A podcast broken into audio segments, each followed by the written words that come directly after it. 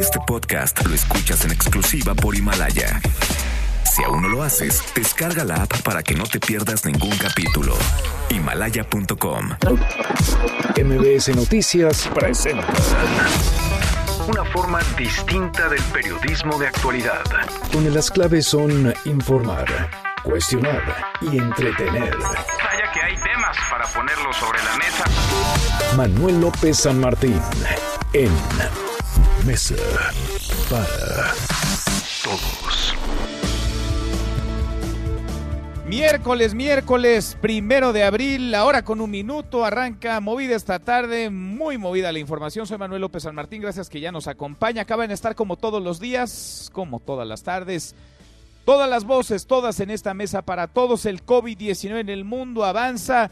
Vamos ya para un millón, el primer millón de contagios, 911.308 casos positivos y contando, hay 45.371 decesos. Italia a la cabeza de las muertes, 13.155, le sigue España con 9.053, luego Francia con 3.523, después Estados Unidos y ya luego está China, donde todo comenzó. Vamos a platicar de la crisis de salud sanitaria, la emergencia en la que nos encontramos, pero también de la otra crisis, la que se cocina y no parece estar viendo, mucho menos previendo el gobierno del presidente López Obrador. La crisis económica, una crisis que está impactando ya el bolsillo de millones de mexicanos, sobre todo de aquellos que viven al día, pero también de las empresas grandes, medianas, chicas, micro empresas que generan una enorme cantidad de empleo y que hoy están en la incertidumbre total, porque no hay una ruta, porque no hay claridad, porque no se sabe si habrá o no apoyos para apoyar a sal- estas empresas a salir de la bronca en la que nos encontramos como país. Mucho que poner sobre la mesa esta tarde, arrancamos con las voces y las historias de hoy. Las voces de hoy. Andrés Manuel López Obrador, presidente de México. Quisieran sectores económicos, también no todos, que aplicáramos las mismas recetas de antes. Frente a la crisis, crédito del Fondo Monetario Internacional. Pedir que el pueblo se apriete el cinturón. Subsidios fiscales, salvamentos, rescates. Ya no. Enrique Alfaro, gobernador de Jalisco. Vamos a establecer algunos controles de acceso a la ciudad para evaluar la salud de quienes van entrando a Guadalajara y particularmente a nuestro estado, de manera general y muy en específico eh, a quienes provienen de la Ciudad de México. Vamos a tener que tomar medidas al respecto y estaremos implementándolas en las próximas horas. Antonio Ortega, diputado federal del PRD.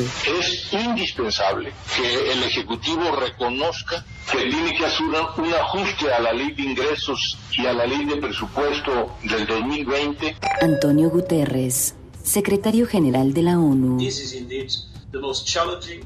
Esta es la crisis más difícil a la que nos enfrentamos desde la Segunda Guerra Mundial y que requiere de una respuesta fuerte y decisiva que solo puede lograrse en solidaridad. Si todos trabajamos conjuntamente, nos olvidamos de los juegos políticos Son las voces de quienes hacen la noticia, los temas que están sobre la mesa. De ese tamaño es la crisis, ¿eh? nada comparado con lo que hemos vivido en décadas, en años anteriores, igual, similar o más grave que lo que ocurrió tras la Segunda Guerra Mundial. Vamos con las imperdibles de hoy. No habrá rescate de grandes empresas, tampoco condonación de impuestos. El presidente López Obrador hoy de nuevo rechazó otra vez la petición de la iniciativa privada para recibir facilidades fiscales. No quieren los empresarios que les perdonen impuestos, quieren poder diferirlos, tener algún tipo de plazo, certeza sobre todo, y así poder preservar empleos, miles, si no es que millones de empleos. La voz del presidente esta mañana. A ver, es muy sencillo. Si decimos que no se pague el impuesto sobre la renta o que se reduzca, ¿qué va a significar eso? Menos ingresos, menos recaudación. ¿Y de dónde vamos a sacar para darle a los adultos mayores? Para darle a las niñas, a los niños con discapacidad, para darle a los campesinos, para otorgar créditos a las pequeñas empresas familiares. Bueno, si eso es lo que importa, ojo, eh, y atención, noticia. Pemex está perdiendo dinero todos los días, todos los días Petróleos Mexicanos está tirando dinero a la basura con la mezcla mexicana rondando apenas los 10 dólares por barril. Si el problema es perder dinero, tirarlo a la basura, pues ojo con lo que está pasando en petróleos mexicanos. Pero la cosa va pareja, los ciudadanos tampoco vamos a recibir prórroga ni condonación. Hoy comenzó la declaración anual de impuestos para personas físicas. Hacienda pide solidaridad y pagar para ayudar al país en esta crisis. ¿Y quién se solidariza con los mexicanos? HR Ratings recortó un escalón la calificación de la deuda soberana de México por el coronavirus. Mal y de malas, la economía estaba en A menos y la bajó a triple B más prevé una contracción del 2.3% en el Producto Interno Bruto del país, pronóstico conservador frente a las estimaciones de otras calificadoras que hablan de hasta el 7% en caídas. En tanto, analistas consultados por el Banco de México prevén una contracción de por lo menos 3.5% en el Producto Interno Bruto. Y pese a los pronósticos negativos y la realidad que nos atropella, que nos pasa por encima como país, el presidente López Obrador tiene otros datos. Él considera que el país va a superar la crisis económica. Escuche acerca de cuánto nos va a afectar la crisis mundial por el coronavirus y también por la caída en los precios del petróleo, porque se juntaron. Los males nunca vienen solos, siempre se hacen acompañar de otros males. Vamos a esperar, estamos eh, haciendo las valoraciones, los eh, técnicos de Hacienda están haciendo el análisis, pero vamos a resultar menos afectados que otros, eso sí lo puedo decir. Pues ojalá y pendientes de lo que podría anunciar el presidente López Obrador, un plan de emergencia económica este próximo fin de semana. Bueno, pero los mercados dicen otra cosa con respecto a las palabras del presidente. La Bolsa Mexicana de Valores, por ejemplo, está cayendo, está perdiendo 1.77%. El dólar por las nubes, el dólar se dispara otra vez, se cotiza en 24 pesos con 78 centavos. Rosa y araña los 25 pesos por unidad. Y en Estados Unidos, Wall Street cae hasta el 4%, las bolsas de Europa también para abajo. Francia cayó 4.30%, Alemania 3.94%, el Reino Unido 3.65%, Italia 3.38% y España 3.04%. En Asia, Japón liga otra jornada de pérdidas, cayó 4.50% y el mundo rebasó ya, superó los 900 mil contagios. Vamos para el primer millón por este coronavirus. 911 mil 279 casos positivos y contando. Italia reportó más de 700 muertos en las últimas 24 horas, rebasó las 13 mil muertes, los 13 mil decesos. España batió su récord, su propio récord de muertos. Vaya, es un ranking este del horror. 864 víctimas en un solo día, llegó a más de 9 mil personas fallecidas. Y aquí en México van 29 muertos y 1.215 contagios. La mayoría de los pacientes, el 22.63%, tiene entre 40 y 49 años. La Ciudad de México lleva 234 casos, sigue a la cabeza. Estado de México, segundo lugar, lleva 149 contagios y Jalisco es el tercer estado con más número de casos positivos. 94, estas cifras son las oficiales, las que se presentan todos los días a las 7 de la tarde, noche, que vienen del corte de caja de la 1 de la tarde, traen ya un desfase de 24 horas. Con todo y emergencia sanitaria, el presidente sigue con sus giras, sigue con su agenda. Ya está en Oaxaca. Acude a inaugurar el hospital de Tlaxiaco, que no estaba listo en su visita anterior. A su llegada al Estado le tomaron la temperatura y López Obrador celebró que no salió nada raro. Dio abajito de 36 de temperatura, escúchelo. Eh, ¿Poco fiebre en la última semana? Nada, nada. ¿Cuánto? 35, 6. Venga, tómala. Bueno, contento el presidente López Obrador. 35.6 presume su temperatura. Ante la crisis por el COVID-19, López Obrador pide unión a los gobernadores del país, alinearse con la estrategia sanitaria. Escuche. Bueno, ayer hubo una teleconferencia con todos los gobernadores, estuvo la secretaria de Gobernación, el secretario de Relaciones Exteriores, platicaron, escucharon todos los planteamientos de los gobernadores y se explicó lo que se está haciendo. Y mi recomendación sigue siendo la misma, que todos nos alineemos, respetemos las recomendaciones de los especialistas de los científicos. No es tiempo de ocurrencias. Bueno, y el presidente López Obrador eh, ya lo decía esta mañana, gobernadores de las 32 entidades del país tuvieron una reunión virtual con el Gabinete de Seguridad, discutieron medidas de seguridad, también de protección civil por la contingencia que vivimos, esta emergencia por el COVID-19.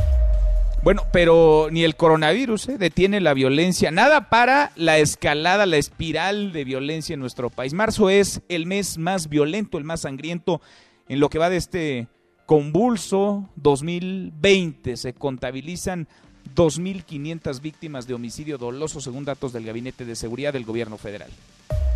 Y el presidente arranca mes con un bajo índice de aprobación, bajo con respecto a lo que había mostrado en meses anteriores, ya lo quisieran muchos otros expresidentes, sobre todo 48.9% en su popularidad. Ha sido golpeada esta, la popularidad presidencial, por el coronavirus, sí, pero también por las críticas tras el saludo a la madre de Joaquín El Chapo Guzmán en Badiraguato, Sinaloa. Esto de acuerdo con datos de Consulta Mitowski. Y en la buena de hoy, porque también hay buenas, estudiantes del Politécnico aprovechan suero de leche para elaborar un jugo nutritivo. Adrián Jiménez, Adrián, cuéntanos cómo estás. Buenas tardes. Buenas tardes, Manuel. Un saludo afectuoso para ti y el auditorio. Estudiantes del Centro Interdisciplinario de Ciencias de la Salud, Unidad Milpa Alta del Instituto Politécnico Nacional, elaboraron una bebida con alto valor de proteínas y minerales hecha con base en frutas naturales y suero de leche, sustancia que generalmente es desechada por la industria alimentaria. Se trata de un jugo llamado Proteifrut.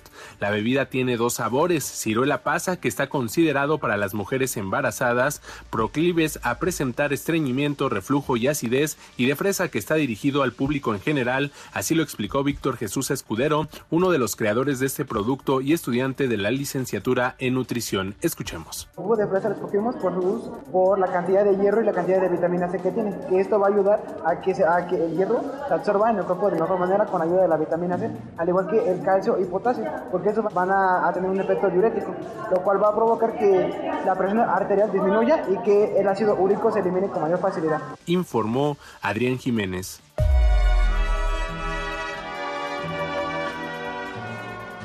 We'll meet again.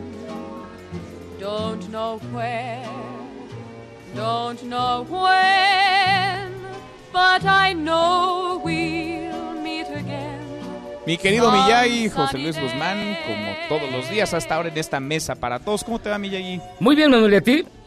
Ahora sí estamos haciendo un viaje en el tiempo, ¿no? Bien, Miyagi, ¿qué estamos escuchando? Fíjate que como muy bien lo mencionaste, me leíste la mente al principio de este noticiario. Este, no, se, no se vivía una crisis tan grave desde la Segunda Guerra Mundial.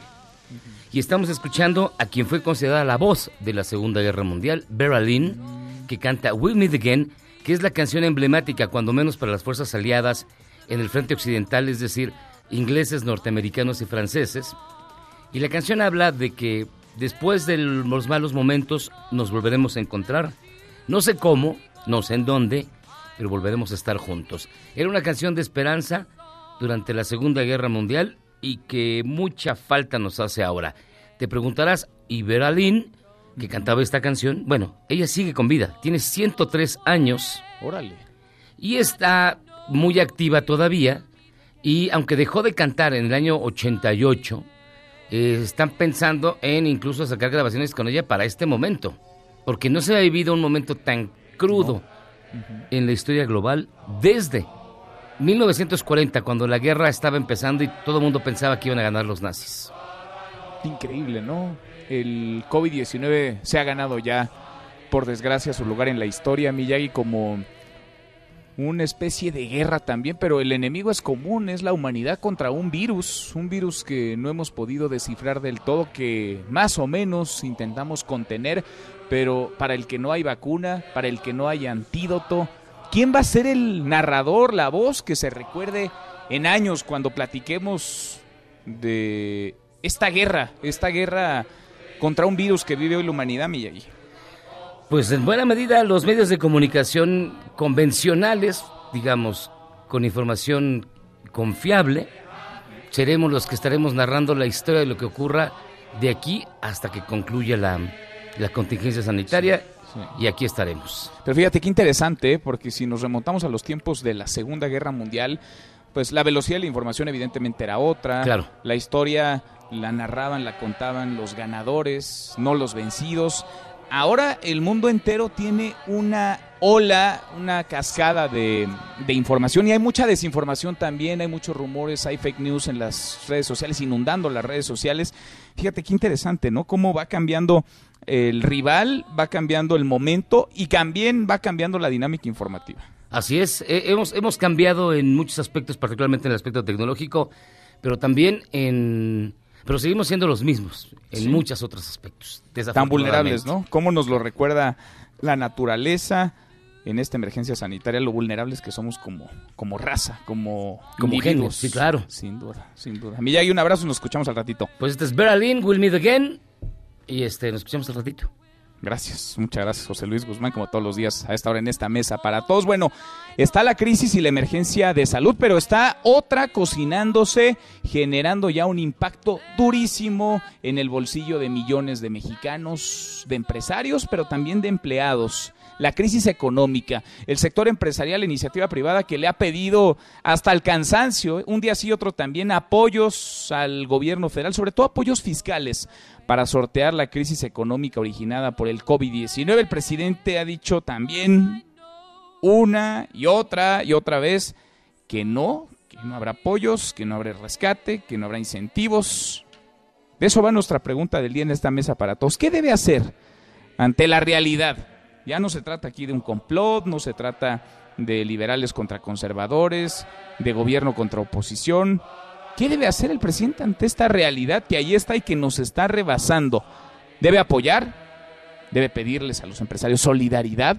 ¿No dar apoyos a la iniciativa privada, a los generadores de empleo? ¿O decirles, pues que aguanten, que apechuguen, que se abrochen el cinturón. Opine con el hashtag Mesa para Todos, abiertas ya nuestras vías de comunicación, el WhatsApp 5524-99125, viene el teléfono en cabina 5166-1025. Pausa, vamos arrancando esta mesa, la Mesa para Todos.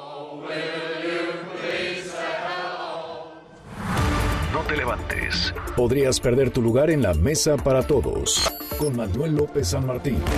Regresamos.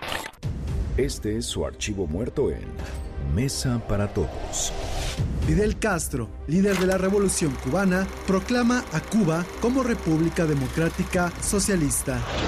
Porque lo que no pueden perdonarnos los imperialistas es que estemos aquí y que hayamos hecho una revolución socialista en las propias narices de los Estados Unidos. Y que esa revolución socialista la defendemos con esos fusiles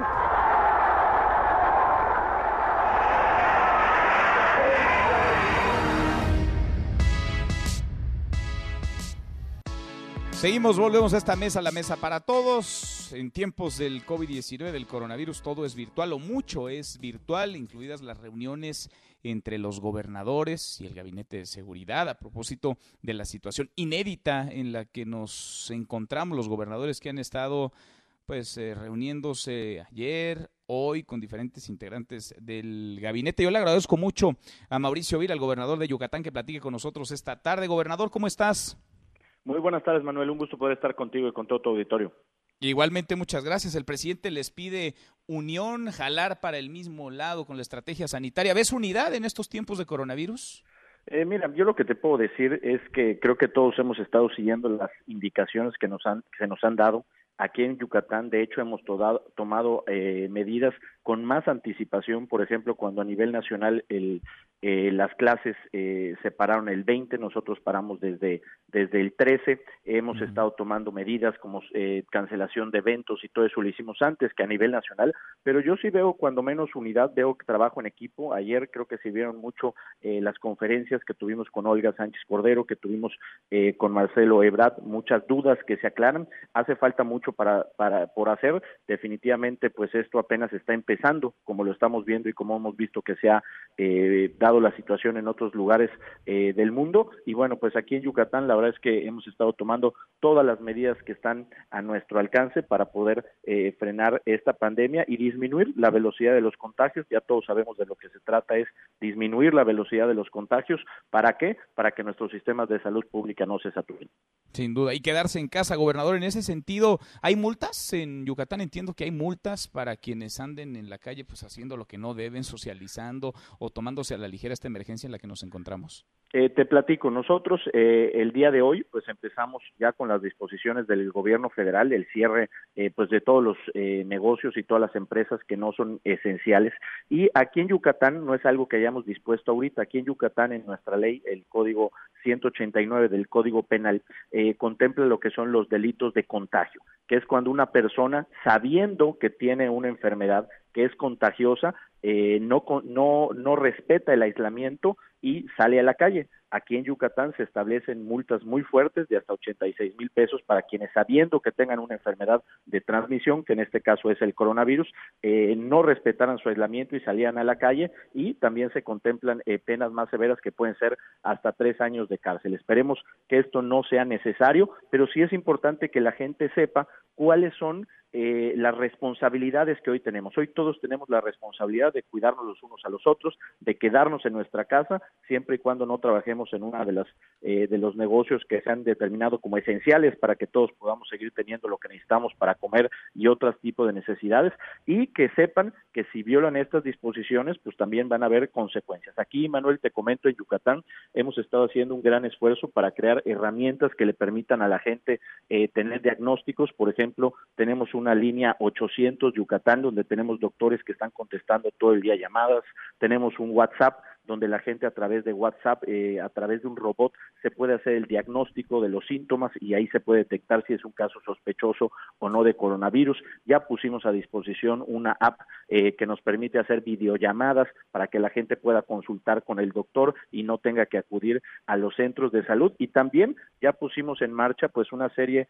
de eh, apoyos económicos para la población, que sabemos que lo más difícil de esto, además del tema de salud, es el tema económico. Aquí, por ejemplo, en Yucatán, Manuel, eh, vamos a estar condonando eh, dos meses eh, en los recibos de agua y de recolecta de basura y también durante un bimestre el 50% del recibo de luz de quienes no excedan los 400 eh, kilowatts hora. Esto sabemos que va a ser insuficiente, seguramente la gente va a tener más necesidades, pero es algo que estamos haciendo para apoyar a nuestra población, además de que seguramente ya el día de mañana estaremos publicando las reglas de operación para poder eh, dar apoyos alimentarios a toda la población que lo va a necesitar, para que podamos estar dando eh, créditos a las empresas que lo necesitan para que no tengan que despedir trabajadores, donde vamos a estar aplicando un seguro de desempleo por dos meses a toda la gente que trabaja por su cuenta, que son ambulantes, que están en la economía eh, informal y por supuesto también vamos a estar eh, dando estímulos fiscales a las empresas como es parte del impuesto sobre nómina y de otros tipos de impuestos. ¿Por qué queremos apoyar a las empresas? Porque si las empresas quiebran no van a tener para pagarle a la gente durante esta contingencia y para darnos los empleos que vamos a necesitar después para salir adelante y recuperarnos.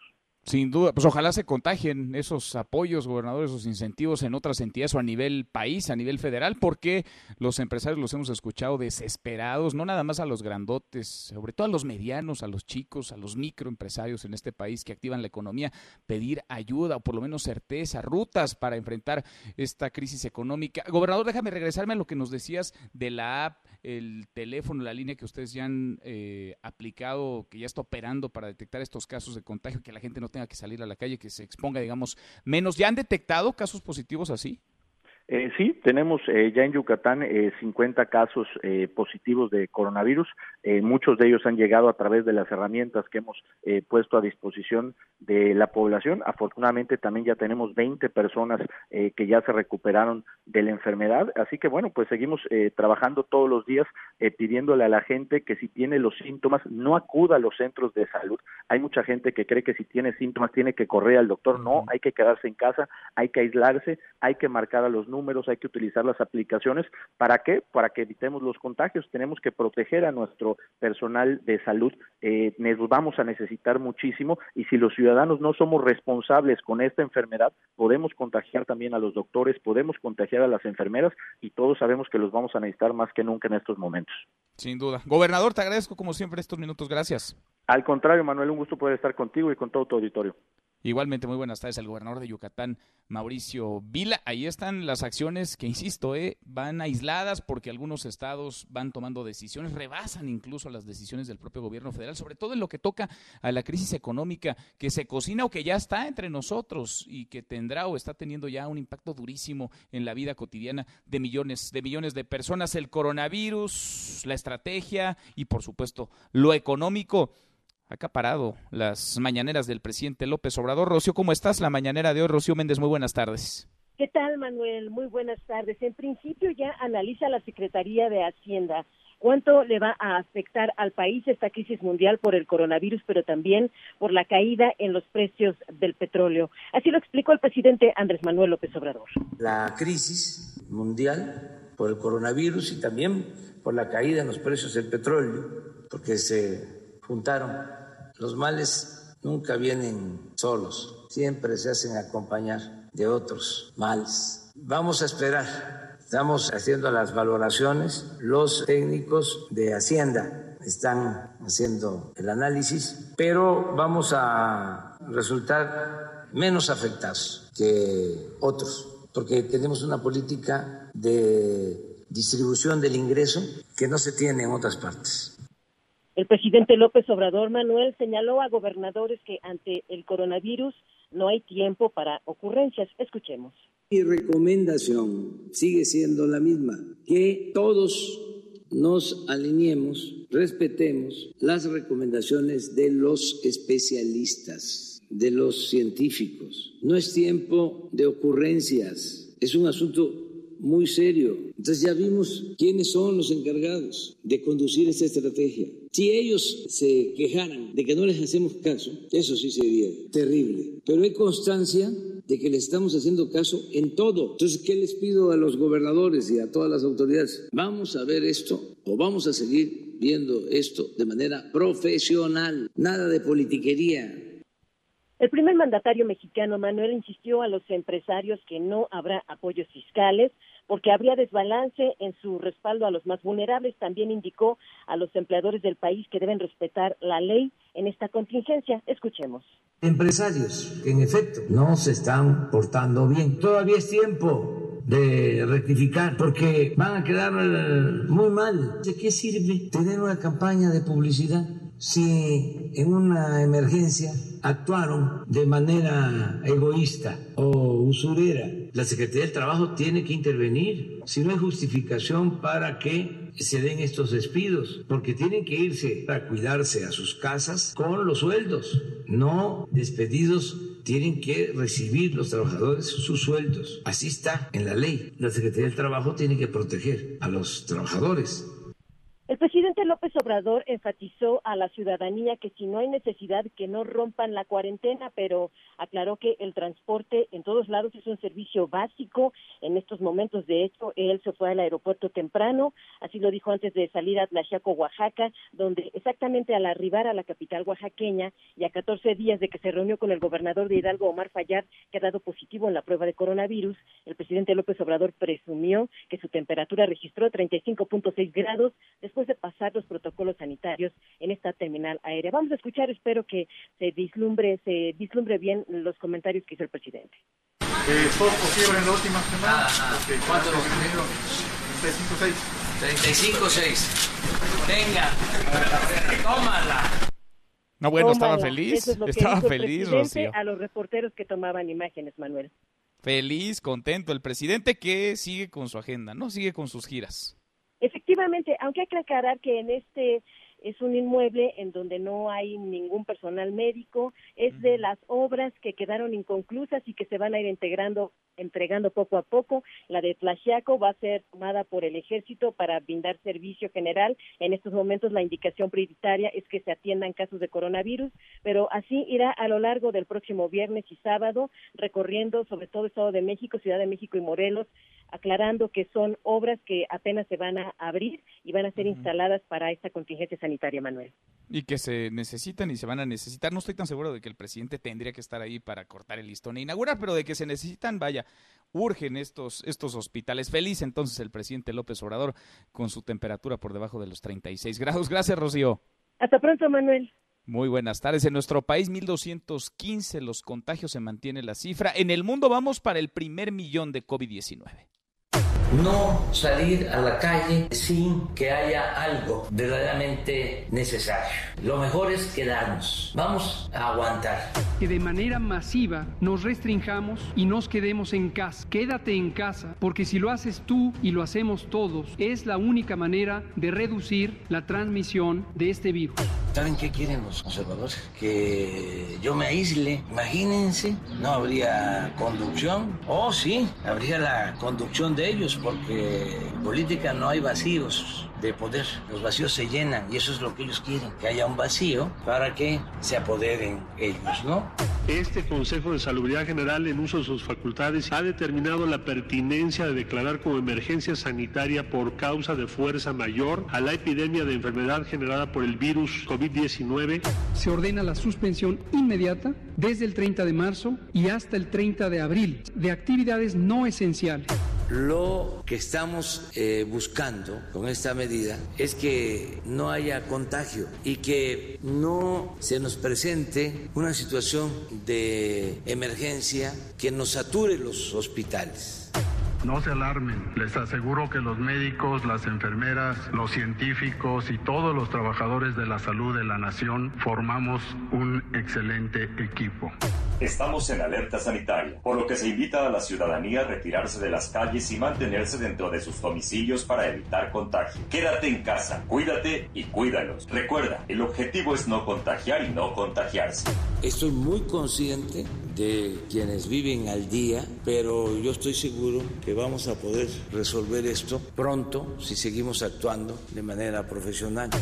Son 1.215 casos confirmados, así también se suma una nueva defunción para una totalidad de 29. Subsecretario López Gatel, tengamos más pruebas en el país. Cuando salgamos de esto, que vamos a salir, voy a convocar a abrazos y a besos al Zócalo y a todas las plazas públicas. La Ciudad de México concentra el mayor número de casos de COVID-19 en nuestro país, 234 hasta el corte presentado ayer por la tarde-noche en el Palacio Nacional. La jefa de gobierno, Claudia Sheinbaum, ha presentado con su equipo de trabajo instalaciones, las instalaciones hospitalarias temporales para atender esta emergencia por el coronavirus, por el COVID-19. Yo le agradezco mucho a la secretaria de Salud de la Ciudad de México, a la doctora Oliva López, que platique con nosotros esta tarde. ¿Cómo estás, secretaria? Muy buenas tardes. Buenas tardes, muy bien. Un saludo a ti y a tu auditorio. Gracias por estos minutos. ¿Cómo vamos, doctora? Parece una pregunta muy general, pero creo que es importante revisar el panorama completo en términos de contagios, casos sospechosos, hospitales, preparación para hacer frente a la emergencia sanitaria. ¿Cómo vamos como Ciudad de México? Pues la Ciudad de México al día de ayer, al corte de ayer, tiene 234 casos positivos, 695 negativos, 517 sospechosos y acumuladas 8 defunciones. Eh, estos son los números, digamos, los números confirmados. Eh, ¿Qué ha hecho la ciudad frente a la evaluación permanente que se tiene eh, sobre la, la epidemia y sobre el comportamiento en la zona metropolitana. Esto es muy importante decirlo. Nuestra ciudad forma parte de la zona metropolitana y en la Ciudad de México somos nueve millones de habitantes más cinco millones eh, de los estados eh, que conurban con nosotros que permanentemente usan, vienen, eh, trabajan en la ciudad. Entonces estamos hablando de una población que tiene una enorme concentración que eh, produce grandes aglomeraciones, que tiene movimientos muy acelerados en términos poblacionales y por lo tanto la epidemia la hemos estado dimensionando en esta perspectiva. Bajo las directrices generales de la Secretaría de Salud del Gobierno de México y los protocolos internacionales en la lógica que ha marcado la OMS, la OPS, pues hemos venido haciendo una lectura particular para la ciudad en términos de la velocidad de la propagación, de los riesgos de la epidemia, de los picos epidémicos, y en esa perspectiva se han tomado un conjunto de acciones, no de ahora, sino desde hace eh, por lo menos dos meses, dos meses y medio, eh, que se ha estado trabajando para eh, afrontar los distintos escenarios de la epidemia. O sea, nos agarró, prepara, nos agarró preparados el COVID-19, es decir, hemos platicado en otras ocasiones, secretaria, nos has dicho, estábamos no solamente con los protocolos, sino también con la capacitación al personal, revisando el funcionamiento de las camas, de los ventiladores disponibles. Nos agarró preparados y en ese sentido, ¿cuántos de los 238 casos que hay registrados en la capital del país, confirmados positivos de COVID-19, han requerido hospitalización? Es un porcentaje menor es un porcentaje que va en menos del 10%. Eh, tenemos eh, 47 hospitalizados, ese es el reporte, eh, y en esta perspectiva... 47, entonces sería el, el 20%, ¿no? Es un poco menos del 20%. Sí, porque, Pues si son 234 casos positivos, si han requerido o están en hospitalización 47, Es el 20% más o menos. Más o menos. De, de esos, ¿cuántos pacientes estarían, digamos, graves o cuántos están estables? Exactamente. De estos, solamente un 5% son pacientes que han requerido una hospitalización eh, más especializada. Entonces, ¿Qué es el estimado que tenían ustedes ya? Sí, exactamente. Estamos en el escenario previsto del 90% de los casos, 85-90% de los casos eh, serían casos leves, del 15% serían casos eh, que requerirían hospitalización. Muchos de estos ingresaron al hospital, se estabilizaron y fueron dados de alta, enviados a sus domicilios, y solamente un 1% sí requeriría cuidados especializados de terapia intensiva. Entonces, estamos preparados para este escenario. Parte de las acciones que se han estado haciendo desde hace varias semanas, eh, toda la perspectiva de la Jornada Nacional de Sana Distancia, que en la ciudad se intensificó, que eh, hay una serie de, de decisiones y de apoyos para que la gente permanezca en sus casas. En nuestro caso eh, de la Ciudad de México, el SMS COVID-19 eh, 51515, que nos permite eh, monitorear a las personas vía telefónica, eh, darles seguimiento y solamente ir filtrando para visitar a aquellos que tengan síntomas eh, que califiquen como eh, de mayor intensidad. En ese sentido, secretaria, estoy platicando con la secretaria de Salud de la Ciudad de México, con la doctora Olivia López. Eh, platicaba con el gobernador de Yucatán hace unos minutos, me decía a través de app, de teléfono celular, se ha podido detectar buena parte de los casos confirmados. ¿Pasa lo mismo en la Ciudad de México? ¿Muchos de los casos positivos se han logrado detectar sin que el paciente llegue al hospital? Eh, no tantos, pero sí algunos se han conseguido identificar por esta vía. Hay que recordar que sobre todo los primeros casos, el primer gran bloque es, son casos eh, importados o asociados a importación y entonces estos buscaron de manera eh, particular la atención médica. Cuando tuvieron los síntomas sabían que venían de sitios donde había estado presente la circulación del virus y fueron a buscar la, la atención médica. En este segundo escenario, donde ya tenemos circulación comunitaria, es muy importante, ya estamos encontrando casos eh, por la vía del SMS, por la vía de las brigadas que desplegamos en la ciudad, eh, por la vía también de eh, el trabajo en los centros de salud, en los hospitales, en los hospitales de referencia COVID, se encuentran ya ahí los casos y se confirman a través de la, de la prueba. Bien, ahora secretaria, eh, nos dices, el 5% de los casos confirmados han requerido, digamos, una hospitalización mayor o medidas eh, pues, eh, más duras, más drásticas para atender esta situación, el contagio de COVID-19. ¿Cuándo podría ser el momento más crítico para la Ciudad de México, para el Valle de México en esta ola de contagios? Estamos esperando la, el momento más crítico hacia la primera semana de mayo. Eh, por eso todas las medidas de sana distancia, de resguardo domiciliario corresponsable, de eh, disminución de las aglomeraciones de personas, de reducir el número de, de personas que están eh, reunidas a 25 máximo, eh, guardando además la sana distancia, la recomendación de proteger a nuestros adultos mayores, la, el cierre de muchos, el decreto reciente que eh, emitió la doctora Claudia Sheinbaum, jefa de gobierno, sobre el cierre de espacios eh, no, no esenciales para la vida de la ciudad, eh, tienen este sentido de apoyar el aplanamiento de la curva epidémica, reducir la velocidad de propagación y permitir que ese momento crítico sea manejable por los servicios de salud. Primera semana de mayo, entonces. Sí, para finales de abril, principios de mayo. ¿Qué quiere decir esto? Que estaríamos esperando el pico mayor de necesidad de atención, de atención especializada, y si todas las personas de manera muy responsable, como ha venido ocurriendo, se mantienen en sus domicilios, reducen la nos ayudan a reducir la velocidad de propagación del virus, vamos a tener eh, un pico manejable. Quiere decir que no van a saturar los centros de salud, no se van a saturar los hospitales y vamos a poder atender a las personas que lo requieran eh, con atención especializada. Hay, secretaria, así como una estimación del momento más crítico, una estimación de cuántos contagiados podría haber en la Ciudad de México. En el momento más crítico estamos hablando de alrededor de 13.000 contagiados y eh, de 700 personas que requerirían hospitalización.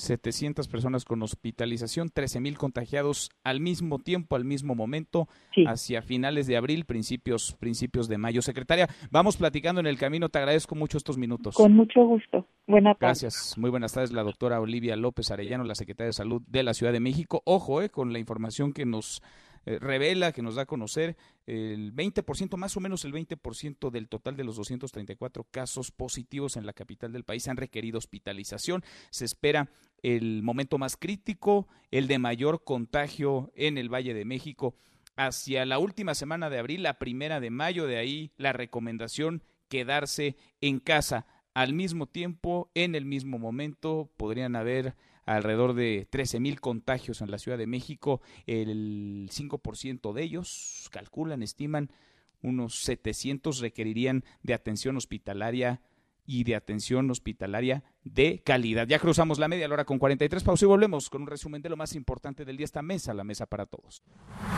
No te levantes. Podrías perder tu lugar en la mesa para todos. Con Manuel López San Martín. Regresamos.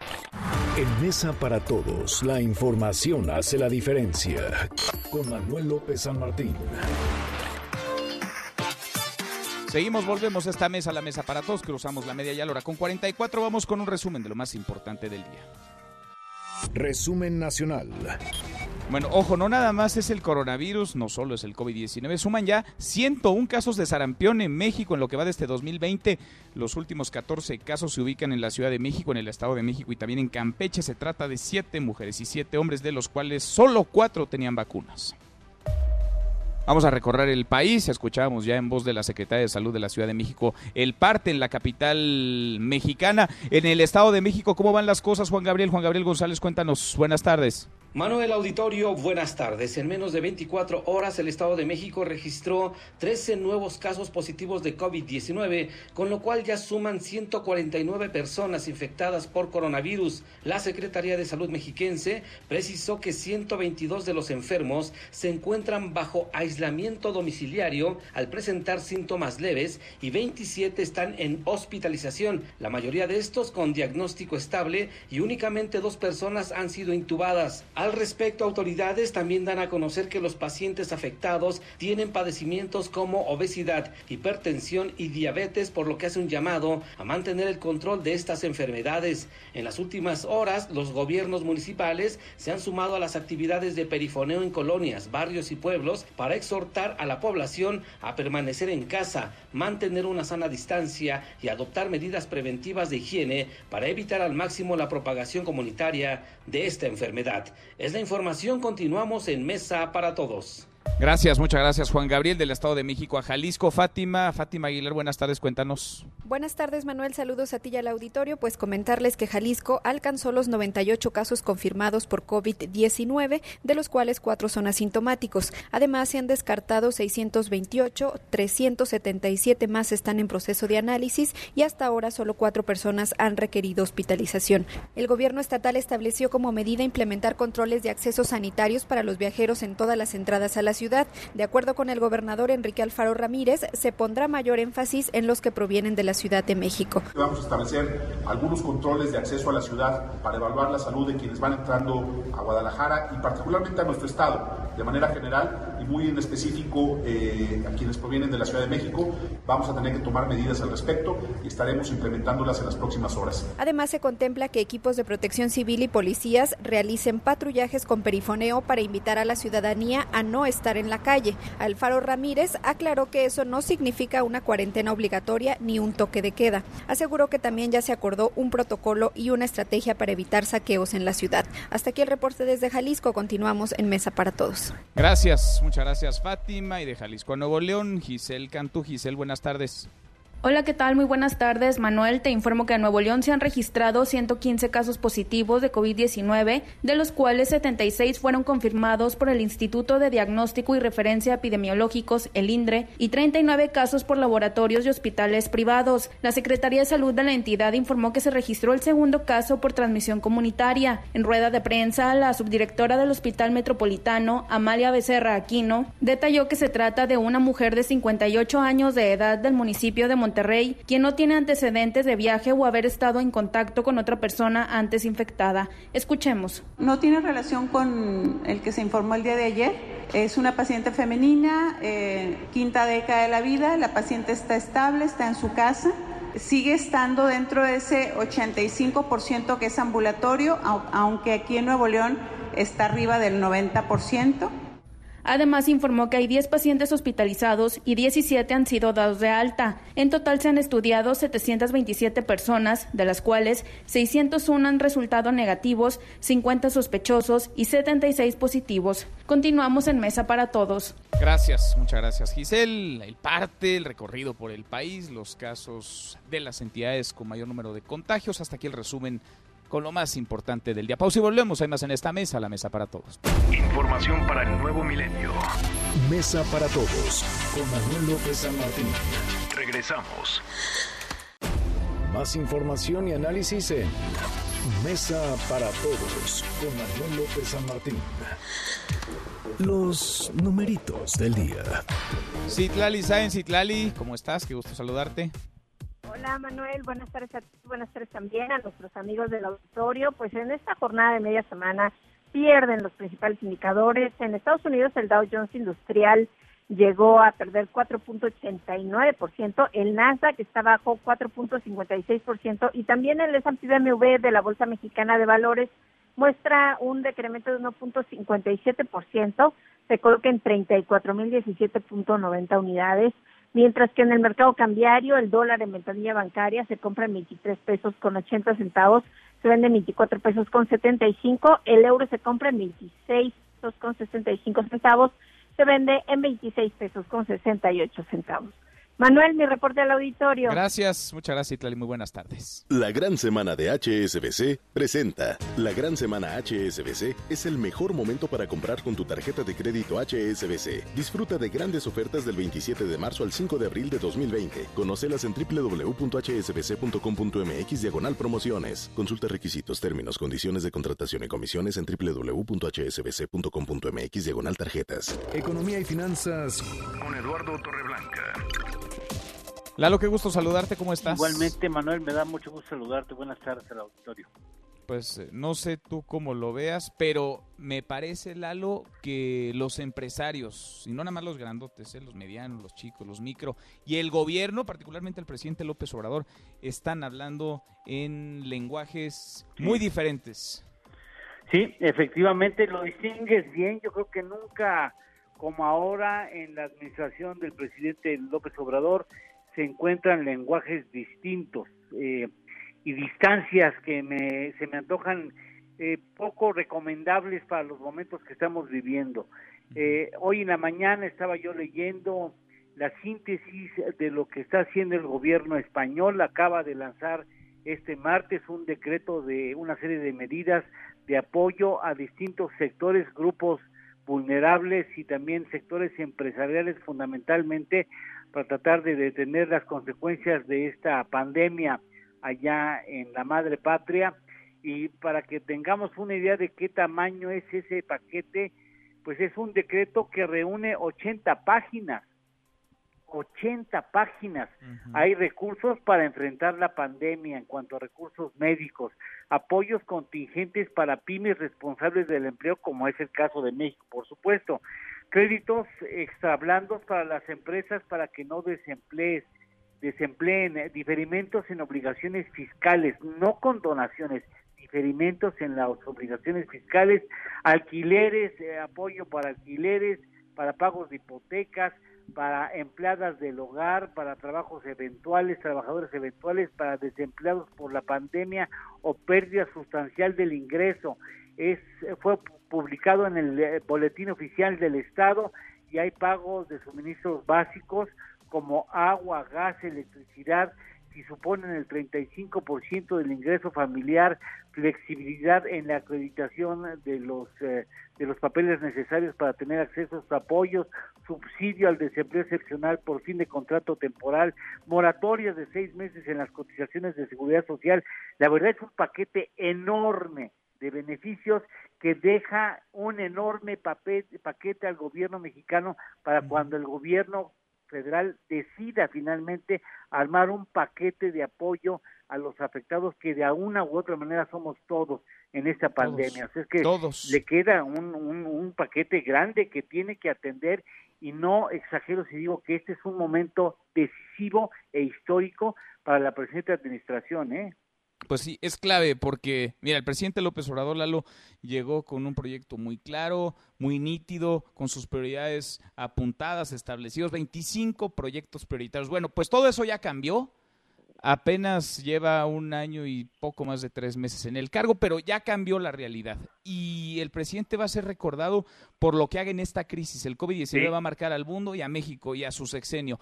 Si la libra bien, si la encara de manera adecuada, pues saldrá bien el presidente. Pero sus prioridades tendría que reajustarlas porque el escenario global se movió, México no es la excepción, y hasta ahora en lo económico nos está quedando a deber Lalo. Sí, y tiene una distancia importante con el sector empresarial, que es su sector empresarial, ¿eh? el sector empresarial de nuestro país. Sí, sí, sí. Y ahí vamos todos, ¿eh? porque son millones de empleos directos, indirectos, no nada más, insisto, son los empresarios grandotes, porque me llama la atención que el presidente pone de ejemplo a Carlos Slim. Pues sí, pero Carlos Slim, hay uno nada más en México. Los demás son empresarios que batallan para juntar hacia, para la nómina hacia finales de mes, que batallan para salir, viven al día también como sus trabajadores. Así que poquito más de sensibilidad y escuchar más de lo que se habla vendría bien en estos tiempos. ¿Tenemos postre, Lalo? Por supuesto que sí, para recordarle al gobierno federal, en el país las micro, pequeñas y medianas empresas son responsables de siete de cada diez empleos formales en el país. Si quiere realmente evitar un desempleo mayúsculo, hay que apoyar a las micro, pequeñas y medianas empresas en este país. 70%. 70, 7 de cada 10 empleos formales las dan las MIPIMES. Qué cosa. Pues ahí está el dato y la realidad. Ojalá que ojalá que la vean. Lalo, un abrazo, gracias. Gracias, Manuel. Buenas tardes, buen provecho. Cuídense. Muy buenas tardes. Eduardo Torreblanca. La gran semana de HSBC presentó. Manuel López San Martín es el anfitrión de esta mesa para todos. Y con Eduardo Torreblanca cerramos esta primera hora saludando a nuestros amigos de Calvillo en Aguascalientes. Allá nos escuchan a través de Radio Ranchito en el 99.7 de FM. Pausa y volvemos con la segunda de esta mesa, la mesa para todos. Información para el nuevo milenio. Mesa para todos con Manuel López San Martín. Regresamos. Más información y análisis en Mesa para todos con Manuel López San Martín. brother. What's up? This is a man. Yeah, I, brother, dig like, it. Right on.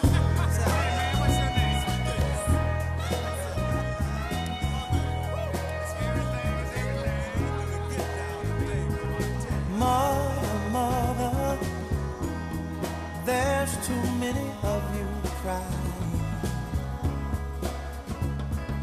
Brother, brother, brother, there's far too many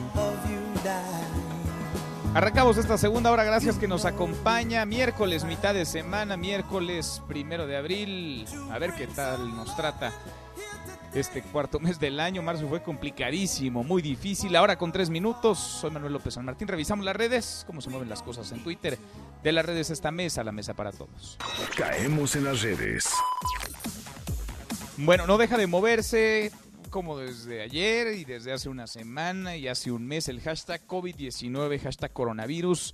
Tampoco deja de moverse la cifra de contagios en lo que hemos platicado a lo largo de la última hora, el número no solamente de casos positivos, sino de decesos en el mundo por coronavirus ha seguido creciendo. Ya son 921.924 las personas que han dado positivo, hay más de 46 mil muertos, son 46.252 y por desgracia contando, Italia concentra 13.155 casos, España 9.053, Francia 3.523. Luego sigue Estados Unidos y ya después China, China, donde todo, donde todo comenzó. Es la crisis, sí, de salud, esta emergencia global por el COVID-19, pero también es la emergencia en materia económica. Se está moviendo el hashtag declaración anual y hashtag SAT.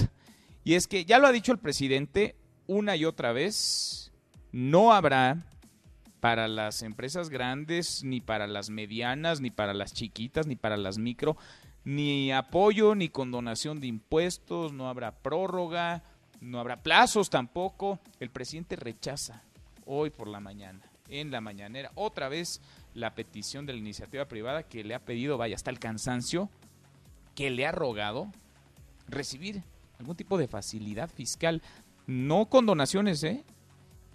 facilidades, pagos diferidos para poder preservar el mayor número de empleos. Son los empresarios, e insisto, no nada más los grandotes, porque a veces se piensa en empresarios y uno tiene en la mente a Carlos Slim, no. Son los grandotes, son los medianos, son los chiquitos que están batallando, que están sufriendo y son los generadores de empleo. Pero la cosa pues va pareja y también los ciudadanos están recibiendo pues varios dardos desde el SAT. No hay prórroga, no habrá condonación, mucho menos condonación. Hoy comenzó la declaración anual de impuestos para personas físicas. Hacienda está pidiendo solidaridad. ¿Cuándo se van a solidarizar ellos con los ciudadanos de a pie? Bueno, en redes hay una cantidad de quejas, asúmense al hashtag declaración anual, enorme cantidad de quejas de aquellos que quieren y no pueden cumplir con su obligación. Está fallando el sistema, hay quienes reportan cinco intentos, hay quienes hablan que llevan todo el día sentados frente a la computadora y no pueden hacer su declaración fiscal. Y hay otros que, pues de plano, al mal tiempo buena cara, dicen que quieren, pero no tienen, quisieran, pero ¿con qué? ¿Con qué? ¿Con qué ojos? Hashtag Wimbledon, este torneo de tenis, uno de los más importantes, icónicos a nivel mundial, que se ha cancelado se cancela por primera vez desde la Segunda Guerra Mundial. Todo se ha cancelado en el mundo del deporte. Hemos platicado, pues sí, de las ligas de fútbol más importantes del mundo. Evidentemente, eh, el béisbol, el básquetbol. Bueno, hasta los Juegos Olímpicos. Ahora, ahora también Wimbledon. Pero hay creatividad en medio de toda esta emergencia, de toda esta contingencia. Se mueve un hombre, Juan Carlos Blanco, y usted dirá, ¿quién es Juan Carlos Blanco? Bueno, pues es un abogado, tiene 36 años y su nombre se ha hecho viral porque corrió un maratón en la sala de su casa. Dentro de su casa, en la colonia Narvarte, aquí en la Ciudad de México, decidió ponerse a correr y corrió todo un maratón, los 42 kilómetros, más de 3.500 veces, recorrió los 11.6 metros que mide la sala de su casa y así no solamente mató el tiempo, y su ejercicio, se mantuvo en forma y nos dio un ejemplo de creatividad.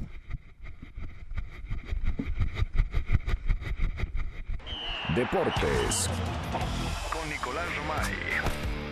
Querido Nico, me imagino estás corriendo también un maratón en la sala de tu casa, te interrumpimos, ¿cómo estás? Bien, la, la sala de mi casa es todavía más chiquita, entonces es muy complicado por aquello de las vueltas y tal. Bueno, pero un medio, si no un medio maratón. sin duda alguna, Manuel. Me da gusto saludarte. Ya mencionabas el trending topic Wimbledon. ¿Y por qué es diferente esta noticia a las demás? Porque este evento se cancela. O sea, no, no estamos hablando de una suspensión, de una que se pospone, no. Wimbledon no va a haber en el 2020 y ahí nos vemos en el 2021. Entonces, sí llama mucho la, la atención, sobre todo por cómo se hace este anuncio, ya que Wimbledon es uno de los pocos eventos deportivos, eh, Manuel, que tiene un seguro. Entonces, eh, las pérdidas de Wimbledon serán mucho menores a las de cualquier otro evento porque este seguro eh, de alguna manera los va a respaldar un poco. Eh, está previsto que la suspensión por pandemia eh, va a ingresar unos 281 millones de, de euros, ¿no? Entonces, eh, de alguna manera no les va a ir mal, ¿no? Porque tenían ese seguro que, que de alguna manera les daba cierta tranquilidad, pero es un golpe duro para el tenis y también, Manuel, esto de alguna manera desencadena una noticia importante, por decirlo de, alguna manera, y es que todo el tenis va a dejar, de, va a parar hasta el 15 de julio. Hasta el 15 de julio no vamos a tener tenis. Y el evento que sigue en el tenis es el 20 de julio y es el abierto de los cabos. Así que México y los cabos, en teoría y en papel, entendiendo que en estos días es muy complicado hablar de fechas, eh, sería el primer evento de tenis en el mundo, ¿no? Regresaría el tenis con México y con el abierto de los cabos. Pues ojalá, ¿eh? Ojalá, Nico. ¿Sería en qué fecha? El abierto de, de los cabos el 20 de julio. 20 de julio. Pues ojalá, porque sería una extraordinaria noticia. Ya olvídate del tenis, ¿no? Para el país, para el mundo. Si se puede jugar ese abierto, es que la cosa está mejor. Y eso es una buena noticia. Sí, totalmente de acuerdo, ¿no? Sería espectacular por lo que es y representa eh, que regrese el tenis, ¿no? Ahorita yo creo que que regrese lo que sea nos va a dar una Lo ilusión sea, tremenda, ¿no? lo que sea, y aparte, sea. por el mensaje que tiene cualquier tipo de regresos. Es Sí. estar regresando porque todo está bien, ¿no? No, no va a regresar a algún evento, ya sea deportes porque es lo que a mí me toca, pero también si regresan los conciertos y las obras de teatro y tal, quiere decir que estamos bien. Pues sí, pues sí. Oye, Nico, no sé qué información traigas, por ahí me platicaba una buena fuente, que la Liga MX pues no tiene fecha, lo hemos conversado contigo, para regresar, pero están calculando que sería hacia mayo, junio incluso. Julio incluso, sí, sí, sí, va para largo, no, decididamente va para largo, porque aquí hay también muchos intereses que, que yo entiendo de parte de los equipos de fútbol que dicen, oye, es que yo tampoco me quiero animar a empezar a puerta cerrada, ¿no? Eh, a mí me gustaría empezar ya con gente, porque también para mí la taquilla es muy importante. Imagínate que, que toca un América Chivas y que vas a perder esa taquilla por ser un partido a puerta cerrada, ¿no? Entonces prefieren aguantarse a que todo ya esté bien para poder este, que, que sea con gente y tal, ¿no? Eh, va, va a ser complicado. Complicado, difícil, pero primero, pues lo primero, ¿no? Primero la salud y ojo, ¿eh? Porque hay quienes piensan, bueno, es que cuando se levante la contingencia el 30 de abril o la primera o segunda No, semana no, de no. mayo, todo regresará a la normalidad, no, ¿eh? Porque el que no pudo chambear un mes, mes y medio, el que está apretándose el cinturón a más no poder, difícilmente Nico va a ir a comprar un boleto para un concierto, para un evento deportivo, difícilmente va a pagar una cerveza en un estadio de fútbol, es decir, apenas cuando termine esta emergencia, esta contingencia, vamos a comenzar a dimensionar de qué tamaño es el impacto económico que se viene. No, bueno, totalmente, totalmente de acuerdo y vamos a tener que ponerle muchas ganas todos, ¿no? Muchísimo esfuerzo. Decía eh, un dueño de un equipo de fútbol americano que este esta crisis va a impactar al mundo del deporte por décadas. O sea, no hablo de años, dijo décadas, para dimensionar un poco lo que se viene, ¿no? Cómo vamos a tener que reactivar todo. Todo, el mundo entero va a cambiar, será otro después de este COVID-19. Nico, te dejamos para que sigas con tu, no es maratón, pero medio maratón ahí en tu sala. Me, me maratón y preparando ya marca claro por MBS Radio, ya desde casa, eh, que nos volvemos creativos aquí, ¿no? Fantástico. Muy bien, muy bien. Nico, un abrazo. Un abrazo, saludos, Manuel. Nicolás Romay con los deportes. Pausa antes una vuelta por el mundo de la mano de mi tocayo Manuel Barini. Volvemos. Hay más en esta mesa, la mesa para todos. Internacional. En medio de esta crisis sanitaria, las principales potencias del mundo buscan limar asperezas. El embajador ruso Anatoly Antonov informó que su país enviará un avión con ayuda humanitaria a Estados Unidos para apoyar principalmente a Nueva York, que en estos momentos es el epicentro de la pandemia. El sistema de salud de Ecuador colapsa ante la crisis sanitaria del coronavirus. El país latinoamericano registra 79 personas muertas, más de la mitad en la localidad de Guayaquil, donde los cuerpos de las víctimas quedan abandonados en las calles debido a que las ambulancias y servicios médicos no se dan abasto. No te levantes. Podrías perder tu lugar en la mesa para todos. Con Manuel López San Martín. Regresamos. En Mesa para Todos, la información hace la diferencia. Con Manuel López San Martín.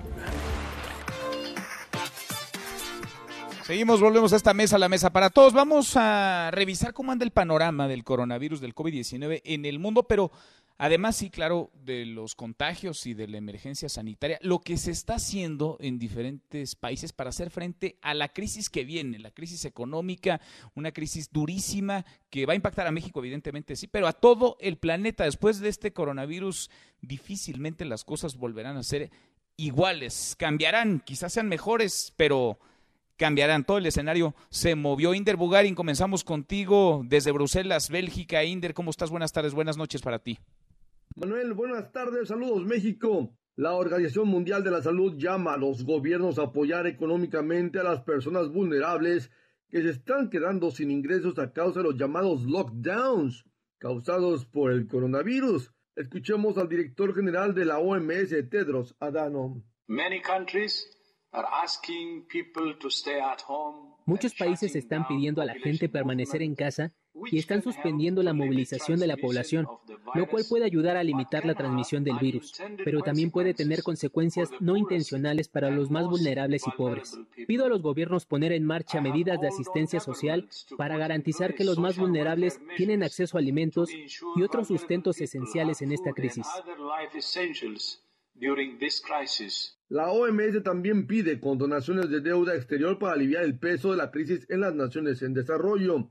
Los confinamientos están obligando a los países a adoptar medidas extraordinarias para aliviar el costo socioeconómico de esta situación inesperada de emergencia económica y sanitaria. No hay una respuesta homologada. Cada gobierno está planteando su propia solución. Por ejemplo, en el Reino Unido el gobierno cubre el 80% de los salarios de los trabajadores que padecen desempleo a causa del coronavirus. El compromiso es de una cobertura de hasta tres meses y un tope máximo de 2.500 libras mensuales. En Bélgica se acordó que las pequeñas y medianas empresas que continúan trabajando a pesar de registrar pérdidas recibirán una compensación económica por 3.000 euros. Manuel, estas son solo algunas de las múltiples respuestas sobre el terreno a los impactos socioeconómicos del coronavirus. La constante Inder es países tomando medidas, ¿no? Países tomando acciones, países tratando de rescatar a sus economías. Brizo Segovia, la cosa en Estados Unidos complicada en el tema de los contagios, pero hay dinero, mucho dinero que ha puesto el gobierno de Donald Trump sobre la mesa. Cuéntanos, Bricio. Muy buenas tardes. Hola Manuel. El presidente Donald Trump alertó de que el pico de la pandemia en Estados Unidos está aún por llegar y pidió a los ciudadanos que se preparen para ver un aumento en la cifra de muertos en los próximos días. Quiero que todo estadounidense esté preparado para los días tan duros que tenemos por delante. Vamos a pasar dos semanas muy duras. Estados Unidos ronda ya los 200.000 casos de COVID-19 y el número de muertos supera los 4.000. Sin embargo, las autoridades sanitarias pronosticaron que la cifra de fallecidos podría llegar hasta los 240.000. Esto en el caso de que el país respete las pautas de distanciamiento social recomendadas por la Casa Blanca hasta el 30 de abril. Ante este panorama y las denuncias de varios gobernadores de la falta de material médico en los hospitales, Estados Unidos recibió hoy un avión de carga con ayuda de Rusia para hacer frente a la pandemia. Según un alto funcionario de la administración, el presidente Donald Trump aceptó el ofrecimiento que le hizo su homólogo ruso Vladimir Putin durante una llamada telefónica el pasado lunes. De esta forma, Washington acepta la asistencia de uno de sus principales rivales históricos con equipos de protección personal y suministros médicos que se pondrán en uso tan pronto como los apruebe el organismo regulador del país. La crisis sanitaria ha tenido ya un fuerte impacto en la economía y el tejido empresarial estadounidense. Por ello, Trump ratificó un paquete de estímulo de 2 billones con B de dólares. A través de alivios fiscales, bonos y préstamos condonables, la Administración destinará fondos a ayudar a empresas, trabajadores y al sector sanitario en un momento en que la economía estadounidense sea paralizado. Hasta aquí el reporte desde Washington. Gracias, muchas gracias, Bricio. Así las cosas en Europa y también en los Estados Unidos. Gibran Ramírez Reyes en Mesa para Todos. Gibran, como todos los miércoles, en esta Mesa para Todos. Querido Gibran, ¿cómo te va? A mí bien, pero al país quién sabe cómo le irá, Manuel. Estoy muy complicado, preocupado. ¿no? Muy, muy, muy complicado. A ver, Gibran, ¿cómo estás viendo las cosas? Vaya, de la emergencia sanitaria, pues parece que se han tomado las riendas, se van tomando decisiones, ahí está la realidad. Pero la otra gran crisis que se está cocinando es la económica y los empresarios aparecen un día sí y otro también a pedir apoyos, los grandes, los medianos, los chicos. El presidente ha rechazado también una y otra vez, hoy lo hizo en la mañanera de nuevo, pues que haya facilidades fiscales para la iniciativa privada. ¿Cómo ves las cosas para lo que se viene, Gibran?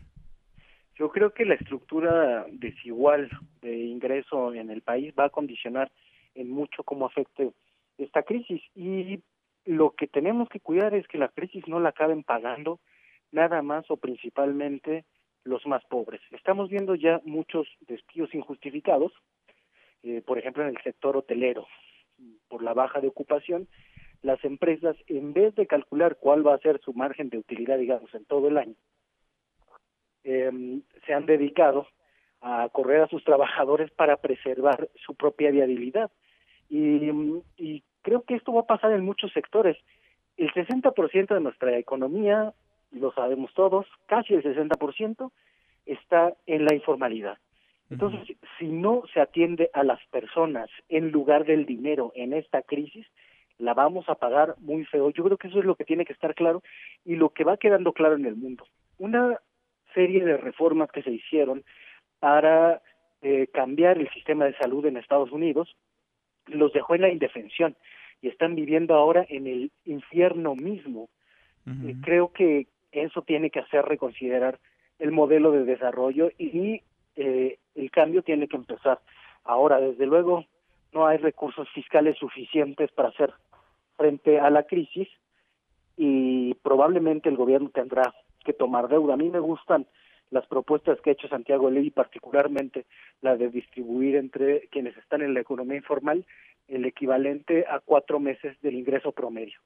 Sí, sí. Ahora, a ver, entiendo, ¿no? A ver, hay quienes sí, evidentemente tratan de aminorar sus costos o de plano no se solidarizan nada, pero hay muchos, Gibran, que están pues tratando de estirar la liga lo más que pueden, ¿no? Hablo de los restaurantes, por ejemplo, hablo de quienes producen algún tipo de material y hoy no lo están pudiendo vender, están industrias enteras paradas del propio sector turístico, a lo mejor sí en las grandotas o en las medianas o en las chiquitas, en las que quieras, pasará esto, pero pues hay otros tratando de resistir. ¿No crees que el gobierno tendría que poner algo de incentivos? No estoy diciendo que perdone a nadie impuestos, pero hay quienes plantean la posibilidad de diferir pagos, no sé, algo así como meses sin intereses o que les devuelvan más rápido el IVA, eh, no sé, algún incentivo para tratar justamente de, y olvídate salvar a las empresas que son importantísimas, salvar a los empleos y a los empleados y empleadas. Desde luego, eh, sobre todo a las empresas chiquitas. Eso es lo que hay que cuidar, las, las pequeñas y las medianas, porque son las que generan el mayor número de empleos y eh, en donde se pone más en riesgo a las personas. El, el problema es quizás que quienes han estado enarbolando la exigencia han sido las grandotas y yo creo que sí que va a pegar eh, dice dice el rapero Danger que nos que nos acompaña en de buena fe eh, va a pegar en la parte de abajo es un, un foul eh, va a pegar mucho más duro allá y los estímulos fiscales yo no tengo duda de que se harán tendrán que estar eh, orientados hacia esa parte del empresariado porque de otra manera la, los efectos de la crisis ya lo ha dicho el canciller Ebrard podemos podremos verlos por más de un año y probablemente sea una lectura optimista porque no no cabe duda de que esta pandemia cambiará la geopolítica, cambiará la economía, cambiará el mundo. Sin duda, nada, nada va a ser igual. Ahora, el fin de semana el presidente podría estar anunciando, ¿no? Algún tipo de plan emergente para sacar adelante al país tras esta crisis. ¿Tú ves que el sexenio, Gibran, va a quedar marcado por este COVID-19? Es decir, el presidente llegó con una agenda muy clara, con sus proyectos, con sus programas prioritarios, pero la realidad se impuso en el mundo entero y parece que pues en buena medida este sexenio lo podremos evaluar por la forma en la que se encare la emergencia sanitaria, pero también la crisis económica que se nos viene. Sí, y, y creo que demostrará el acierto histórico de poner la agenda social en, en primer lugar, porque es de lo que se está hablando en todo el mundo.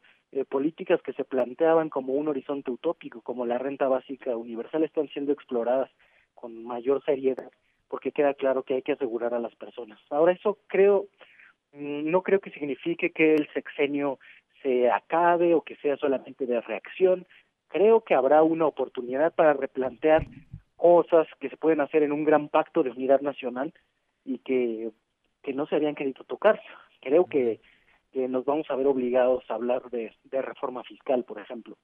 Sí, sí, sí. Ahora, tú no dirías como hay otros, ¿eh? Yo creo que con más mala leche que con buena intención, que el presidente tendría que reevaluar algunos de sus proyectos prioritarios, el aeropuerto en Santa Lucía, por ejemplo, el tren Maya, la refinería en Dos Bocas. Mira, yo creo que quienes lo dicen en buena onda se refieren a esta crisis, a la eventual contingencia sanitaria que sea declarada, y eso tiene sentido porque no puedes tener a la gente trabajando. Pero después, para reactivar la economía, hay que echar a andar esos proyectos prioritarios que van a impactar en diversos sectores. Al contrario, lo que se pondrá de moda en el mundo será retomar políticas de posguerra, gastar, invertir el dinero público.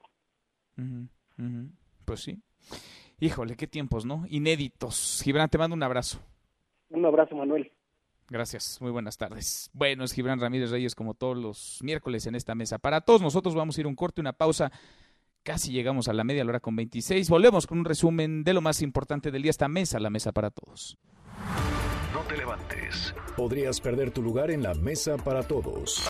Con Manuel López San Martín. Regresamos.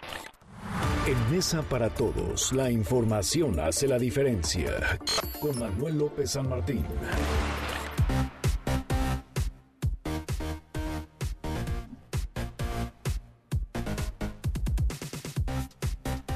Seguimos, volvemos a esta mesa, la mesa para todos. Vamos casi llegando a la media, es la hora con 27. Vamos con un resumen de lo más importante del día.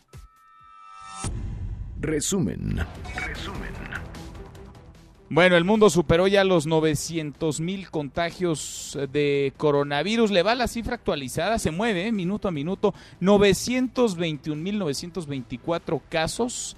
Hay 46 mil 252 decesos más de 46 mil muertos y por desgracia contando Estados Unidos rebasó ya los 200 mil casos positivos, es el país con más contagios. Italia ha reportado más de 700 fallecidos solo en las últimas 24 horas y rebasó ya, rebasó las 13 mil muertes.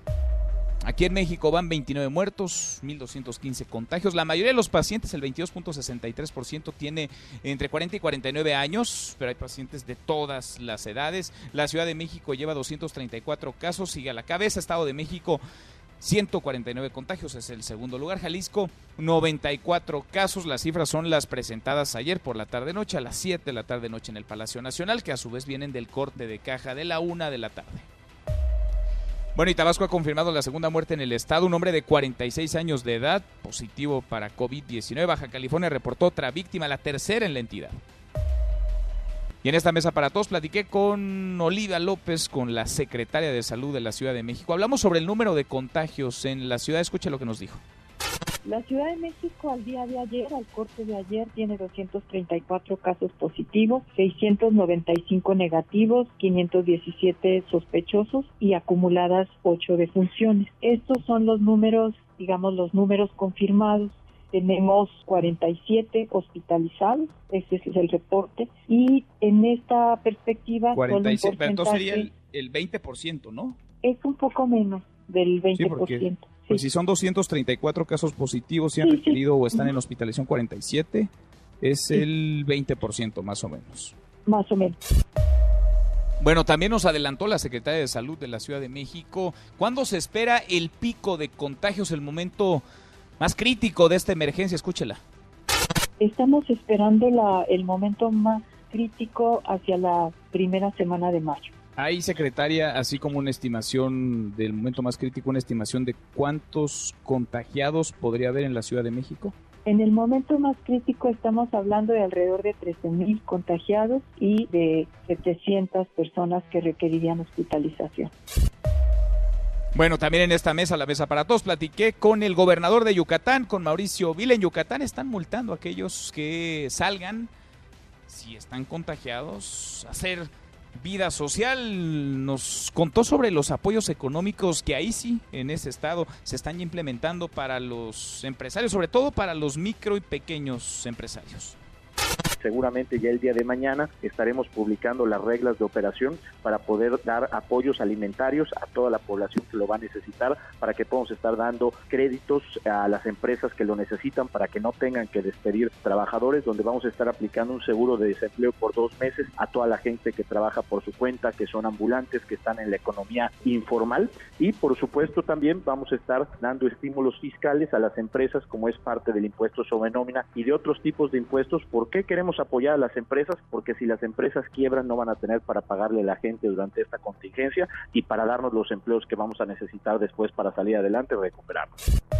Bueno, eso dicen en Yucatán, eso hacen en otros estados. A nivel federal, seguimos en las mismas. No habrá rescate a las empresas, ya olvídese las grandotas, las medianas, las chicas, tampoco con donación de impuestos o facilidades de pago. El presidente ha rechazado una y otra vez la petición de la iniciativa privada que ha rogado, que le ha implorado recibir facilidades fiscales para mantener las empresas abiertas y sobre todo preservar millones de empleos, los empleos que necesitan mexicanos, mexicanas, millones de mexicanos en este país. La voz del presidente en la mañanera. A ver, es muy sencillo. Si decimos que no se pague el impuesto sobre la renta o que se reduzca, ¿qué va a significar eso? Menos ingresos, menos recaudación. ¿Y de dónde vamos a sacar para darle a los adultos mayores? Para darle a las niñas, a los niños con discapacidad, para darle a los campesinos, para otorgar créditos a las pequeñas empresas familiares. Bueno, ahí la voz la voz del presidente, porque además la cosa va pareja, ¿eh? los ciudadanos tampoco van a recibir algún tipo de prórroga, de ayuda. Hoy comenzó la declaración anual de impuestos para personas físicas. Hacienda está pidiendo solidaridad para pagar, para ayudar al país en esta crisis, pero pues eh, muchos no es que no quieran ayudar, no es que no quieran ser solidarios, es que no pueden. ¿De dónde si no tienen? Bueno, y con todo y emergencia sanitaria, el presidente López Obrador anda de gira en Oaxaca, acude a inaugurar un hospital en Tlaxiaco, un hospital que no estaba listo en su visita anterior. A su llegada al estado le tomaron la temperatura, como a todos los pasajeros que bajan de un avión, y el presidente celebró así, pues, que no tenía temperatura. Escuche. Eh, ¿Todos pusieron en la última semana? Nada, nada. Okay, ¿Cuánto? 35, 35-6. Venga, tómala. 35.6 de temperatura, contento, feliz, feliz, feliz el presidente. A propósito del presidente y la polémica con Constellation Brands, esta planta cervecera que quedó minada, detenida tras una consulta en Baja California, Mexicali, Baja California, pues hicieron ya las paces, esto luego de la cancelación de esta planta que iba a generar cientos de empleos, si no es que miles. Cuéntanos, Rocío Méndez. Rocío, ¿cómo estás? Muy buenas tardes. Efectivamente, Manuel, gracias. Muy buenas tardes. Descarta Constellations Brand acudir a tribunales tras la cancelación de la construcción de una planta cervecera de 1.400 millones de dólares en Mexicali, Baja California, tras una consulta ciudadana donde participó menos del 4% de la población del municipio fronterizo. Así lo hizo saber el presidente Andrés Manuel López Obrador. Ellos aceptaron la vía de la conciliación. Habían dos posibilidades. La denuncia y acudir a tribunales. Y la otra, la vía de la conciliación. Optaron por eso. Ese es un primer paso positivo. Ya estamos viendo opciones, otros sitios y otras opciones se van a analizar. Al resumir su reunión con directivos de Constellation Brands como el CEO global de la marca Bill Newlands y Daniel Baima, presidente de la empresa para México. El jefe del Ejecutivo informó que se les explicó que no podían operar la cervecera en Mexicali por decisión tomada por los ciudadanos. Fueron muy respetuosos, nada de prepotencia y entendiendo el porqué de esta situación y buscando opciones en plan propositivo. Son un ejemplo de comportamiento en situaciones de conflicto muy buenas personas. Nada de estar en contra de las decisiones del gobierno y siempre hay, mediante el diálogo, salida. Y es diálogo con compromisos. Y estamos ya en camino a buscar un acuerdo. Fue buena la reunión. Es el reporte al momento. Gracias, muchas gracias, Rocío. Y la Bolsa Mexicana de Valores se acerca al cierre de la sesión con pérdidas. Hoy mal día para los mercados en Europa, en Asia, en Estados Unidos y México. No nos salvamos, no la libramos. Está perdiendo la bolsa 2.44%. El dólar, pues ya va para arriba otra vez. Ya anda por las nubes. Se cotiza en 24 pesos con 72 centavos. Hasta aquí el resumen con lo más importante del día.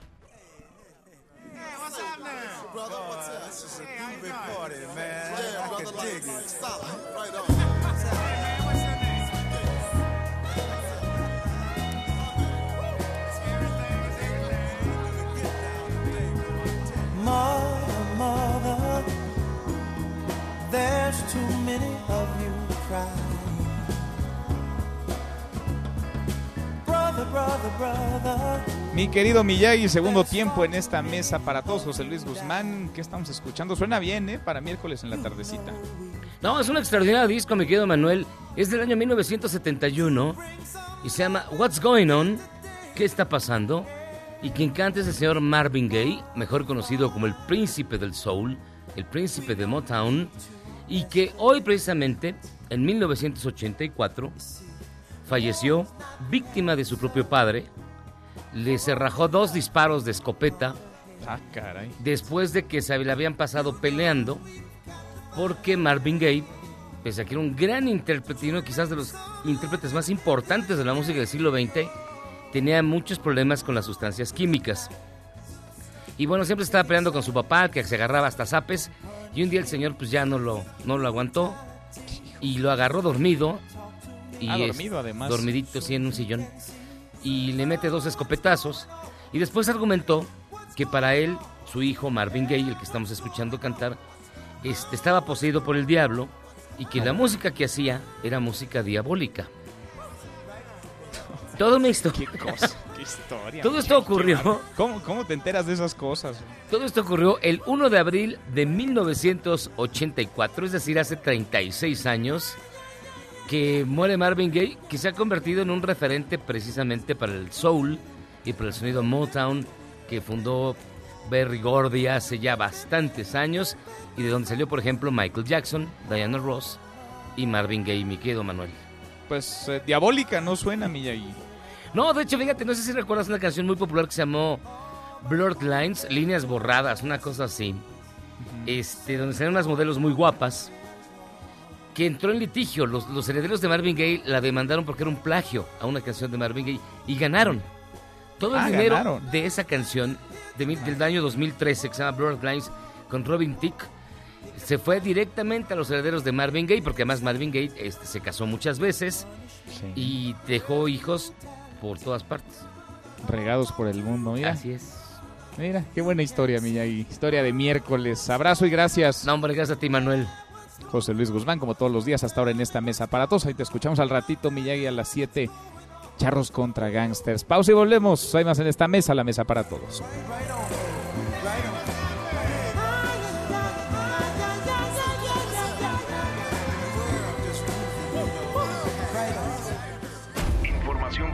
Nuevo milenio. Mesa para todos con Manuel López San Martín. Regresamos. Más información y análisis en Mesa para todos con Manuel López San Martín. Seguimos, volvemos a esta mesa, la mesa para todos. Hablamos mucho del COVID-19, de la emergencia sanitaria, sí, de la crisis económica, pero en plena emergencia por el coronavirus, no todo es tragedia, no todo es la cara enferma de esta contingencia que vive el mundo. También está la otra parte, la otra cara, está el rostro humano, las historias que inspiran, los avances que dan esperanza. Hay buenas y vaya que hacen falta buenas noticias. También hay otra cara en esta moneda. Ánimo. MBS Noticias, contigo en casa, tiene para ti notas positivas. Y sí hay buenas noticias. Fíjese que mientras en México enfermeras de Jalisco han denunciado a taxistas y transportistas por negarles el servicio, dicen por miedo a ser contagiados, en otras partes del mundo el personal de salud es tratado como son, como héroes. En Londres, Tyler Porter, una enfermera y paramédico de Basingstoke, es despedida cada mañana al salir a trabajar con el grito Eres una heroína.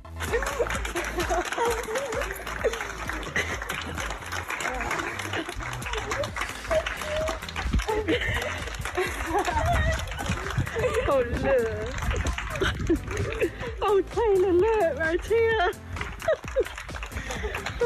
taylor,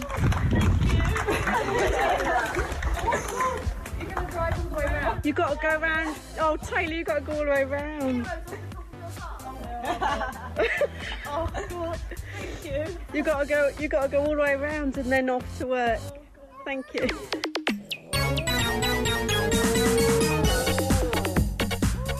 Durante esta cuarentena, Ilenia Márquez Peña, de Urgencias y Terapia Intensiva del Hospital Veterinario de Especialidades de la UNAM, señala que para evitar que perros y gatos se estresen con el encierro, se les pueden enseñar algunos trucos, darles órdenes como sentado, echado, quedarse quieto o que les pongan juegos de olfato. Hay muchos tutoriales en internet, pueden hacer uso de ellos y pasar muy buenos momentos. Las cosas que estresan a los perros más comunes. No te lo pierdas.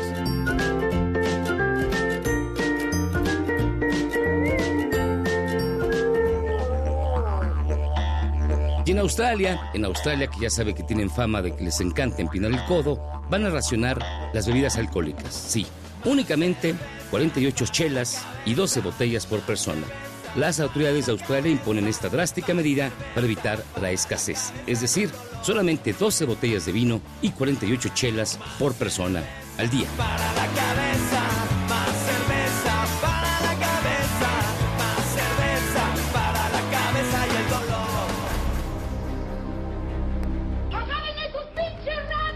Luego de una semana de saqueos y robos en el Valle de México, ayer la Secretaría de Seguridad Ciudadana local reportó que no se registró ningún solo intento de robos en tiendas y centros comerciales. El secretario de Seguridad, Omar García Harfush, aseguró que estos incidentes no han sido por necesidad, sino evidentemente por delincuencia.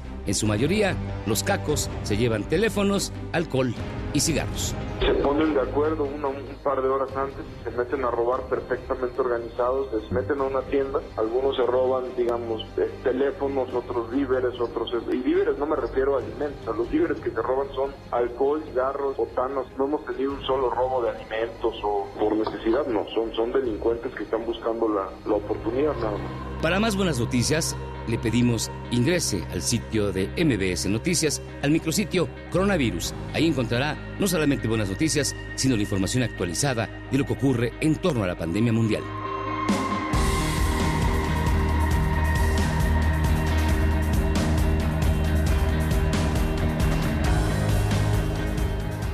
MBS Noticias, contigo en casa, trajo para ti notas positivas.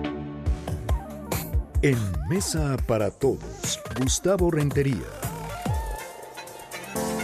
Querido Gustavo, ya no queda duda, ¿eh? por si alguien todavía tenía la pregunta, no había visto la realidad que estaba enfrente de nosotros. El número dos del gobierno federal se llama Marcelo Ebrard y es el hombre de confianza, el presidente en los momentos de crisis. ¿Cómo te va, Gustavo? ¿Qué tal, querido Manuel? Saludo al amplio público de la Mesa para Todos. Y yo diría que sin duda hay dos personajes en medio de esta crisis que han destacado. Eh, Hugo López Gatel, que sabe comunicar, que es paciente a las preguntas, a veces muy chafas de mis colegas reporteros, y que sabe, y que sabe sobre comunicación no verbal y de redes sociales. Sobre todo, Manuel, ante un secretario de salud, Jorge Alcocer, que sabrá mucho de salubridad, será un gran científico, será un excelente académico, pero de comunicar no sabe absolutamente nada. Espanta su cara eh, de miedo eh, frente a las cámaras de la televisión. Pero coincido contigo, quien ha adquirido fuerza al interior del gabinete es Marcelo Ebrard, el canciller. Él fue quien se llevó las palmas cuando aquella amenaza de Trump de imponer aranceles, ¿te acuerdas? Si Sí, no claro. disminuíamos el flujo de centroamericanos ilegales intentando llegar a Estados Unidos, eh, él resolvió el tema con sus liderazgos. Eh, el secretario de Relaciones Exteriores, Manuel, se lleva las palmas también en la negociación del TEMEC. Él fue quien le dijo en conferencia de prensa a López Obrador, misión cumplida, señor presidente. Y ya los adelantados, Manuel, permítanme en medio de esa tragedia internacional, ya los adelantados están haciendo historias electorales que te las platico aquí en pocos segundos. Número uno, el próximo presidente de Morena será Mario Delgado. Número dos, quien redacte las listas rumbo a 2021 será Marcelo y Delgado. Número tres, Marcelo, ojo, puede ser secretario de gobernación después de las elecciones. Número cuatro, sería el candidato a la presidencia de la República en 24, Marcelo Ebrard. Y fíjate cómo es la vida. Podría ser lo que no pudo su mentor y jefe, su amigo, su cuate, Manuel Camacho Solís. Estoy hablando la posibilidad real de que se convierta en titular del Ejecutivo Federal, querido Manuel. Sin duda, Gustavo. En todo estoy casi de acuerdo. Lo único que me brinca es, ¿a poco no es ya el secretario de Gobernación, Marcelo Ebrard, y de Seguridad, y en parte también de, de Salud? Porque te acuerdas, Marcelo Ebrard, así como en listas resolvió la amenaza de Trump y la renegociación del TEMEC, también fue a comprar pipas, fue a comprar medicinas, eh, le encargaron a la Guardia Nacional en una parte del país. Eh, estuvo con los Levarón, ¿te acuerdas? Cuando la matanza de los integrantes de las familias Levarón, Langford y Miller estuvo eh, con la gobernadora, con el fiscal general de la República en las investigaciones. Es un supersecretario. Tienes razón, eh, todavía eh, eh, falta el nombramiento, pero es un hombre cercano y sobre todo, lo voy a decir aunque se prendan las redes de, de, de, la mesa para todos y de BBC Noticias, su cara, eh, su blancura, sus ojos claros, el peinado, el copetito rubio, comunica mejor con un sector de gente que está, por decirlo elegantemente, encabronadísimo con el, con el presidente y con el gobierno de la República. Es decir, él es el fifi del gobierno, del gabinete, y eso le ayuda mucho a comunicar al titular del Ejecutivo Federal. Pero hasta que no tenga el nombramiento y hasta que no despache en el Palacio de Gobierno, no se le puede llamar secretario de Gobernación. Pues sí. Lo que sí podemos asegurar, Gustavo, es que es el hombre de confianza del presidente en los momentos de crisis. Es algo así como el bombero, ¿no? El apagafuegos que llega con extintor a tratar de apagar los incendios que lucen fuera de control. Un abrazo, Gustavo, gracias. Te mando un fuerte abrazo, nada más dejo para la reflexión la siguiente idea. ¿Cómo reaccionará el electorado ante sus gobiernos en plural, alcalde, gobernador, presidente de la República, en el 2021? Hay de dos, de, de dos sopas que se las cobren, porque vamos a salir de esto en medio de una crisis financiera terrible, y se la cobren eh, durísimo en las urnas, o bien, Manuel, que se conviertan en mártires, porque ningún eh, gobierno saldrá eroso de esta epidemia y de esta recesión económica que se viene. Vamos a ver cómo reacciona y eso lo sabremos en 2020. Sin duda, y lo platicamos. Abrazo, gracias. Adiós, bye. León Krause en Mesa para Todos. Querido León Krause, de casa a casa, te mando un abrazo. ¿Cómo estás? Muy buenas tardes. Hola Manuel, ¿cómo estás? Bien, muy bien. Dice Donald Trump, ha advertido a los estadounidenses que hay que prepararse para dos semanas infernales, ¿no? Una proyección enorme de contagios y de muertos en los Estados Unidos. ¿Cómo se vive la pandemia por COVID-19 allá en la Unión Americana, León? Pues se vive de manera desigual, ciertamente, en Estados Unidos. No es lo mismo estar en California, en donde los eh, controles de cuarentena son eh, severos y en donde las cosas están haciendo bien, que hacerlo en estados como Texas, en donde esos eh, controles son mucho, mucho más laxos, o en Florida, en donde el gobernador está esperando que el presidente de Estados Unidos, a quien le tiene terror, le dé el visto bueno para actuar y establecer lineamientos de cuarentena como los, que son necesarios. Aún así, las cifras eh, no mienten y este país es el epicentro de la pandemia en este momento y en efecto, pues las autoridades de salud han dado los escenarios y los escenarios son el eh, escenario más conservador entre 100 mil y 200 mil muertos para cuando esta pandemia eh, concluya, pero podría ser mucho peor. ¿eh? Podría ser mucho peor. Ahora, la comparativa siempre ayuda a León, aunque hay que guardar de pronto las dimensiones de lo que estamos comparando, pero eh, si comparáramos lo que se está haciendo en México con lo que está ocurriendo en Estados Unidos en términos de, por ejemplo, coordinación o descoordinación entre los niveles de gobierno, ¿cómo ves las cosas allá? ¿Cómo las ves acá? Pues con todo y que Donald Trump es quien es, me parece que eh, se, ha, se ha dado una... Ah, una colaboración loable entre la Casa Blanca y el Congreso y dentro del Congreso entre republicanos y demócratas, a pesar de que la polarización es dramática, se pusieron de acuerdo en tiempo récord para aprobar este eh, paquete de, estímulo de, eh, que es el más grande de la historia estadounidense, eh, que incluye 500 mil millones de dólares de préstamos a negocios, incrementos al seguro de desempleo, incluido a los trabajadores como los choferes de Uber y demás que no son considerados empleados en el sentido más estricto por sus empresas, 130 mil millones de dólares en apoyos a hospitales y demás, es decir, un paquete de estímulo que eh, eh, ha hecho historia y seguramente vendrán más para tratar de respaldar la, la economía. Así que me parece que a, pesar de que quien está al mando es el señor Trump, se están haciendo las cosas eh, mejor a, lo, a, lo, que estamos viendo en México. Y ciertamente, Manuel, ni siquiera Donald Trump se está subiendo a aviones para ir a inaugurar hospitales y dar discursos en otros estados del país. Ningún jefe de Estado, ni siquiera Donald Trump. A lo mejor Bolsonaro, pero creo que ni siquiera Bolsonaro. Bueno, oye, y Donald Trump se hizo la prueba, ¿no? De COVID-19. Dio negativo, pero sí se la hizo, ¿no, León?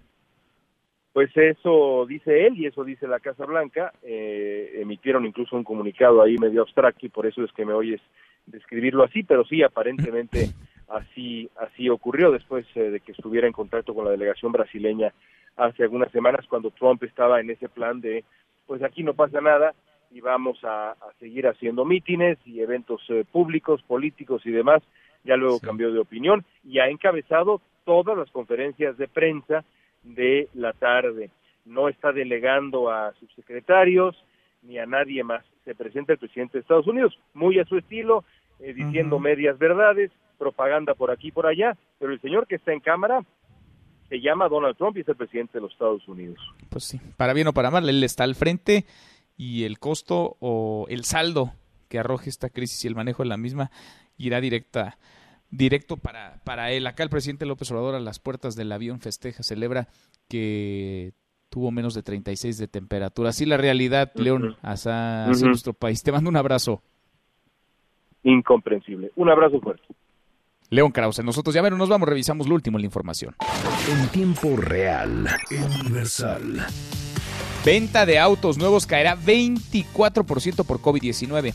El Heraldo de México. Mario Delgado, favorito para dirigir Morena, revela encuesta. Milenio. Por COVID-19, el INE analiza suspender elecciones locales de este año. MBS Noticias. El IMSS pide a mexicanos que regresen del extranjero quedarse en casa. Con esto cerramos, con esto llegamos al final. Gracias, muchas gracias por habernos acompañado a lo largo de estas dos horas. Soy Manuel López San Martín. Se quedan con Nicolás Romay, Radio Marca Claro. Nos vemos al rato a las 8 de la noche. Noticias República MX por ADN 40. Y aquí nos encontramos en esta mesa, la mesa para todos. Mañana, como todos los días, pásenla muy bien, ya casi es viernes. MBS Noticias presentó Mesa para Todos con Manuel López San Martín. Un espacio donde todos tienen un lugar. Este podcast lo escuchas en exclusiva por Himalaya. Si aún no lo haces, descarga la app para que no te pierdas ningún capítulo. Himalaya.com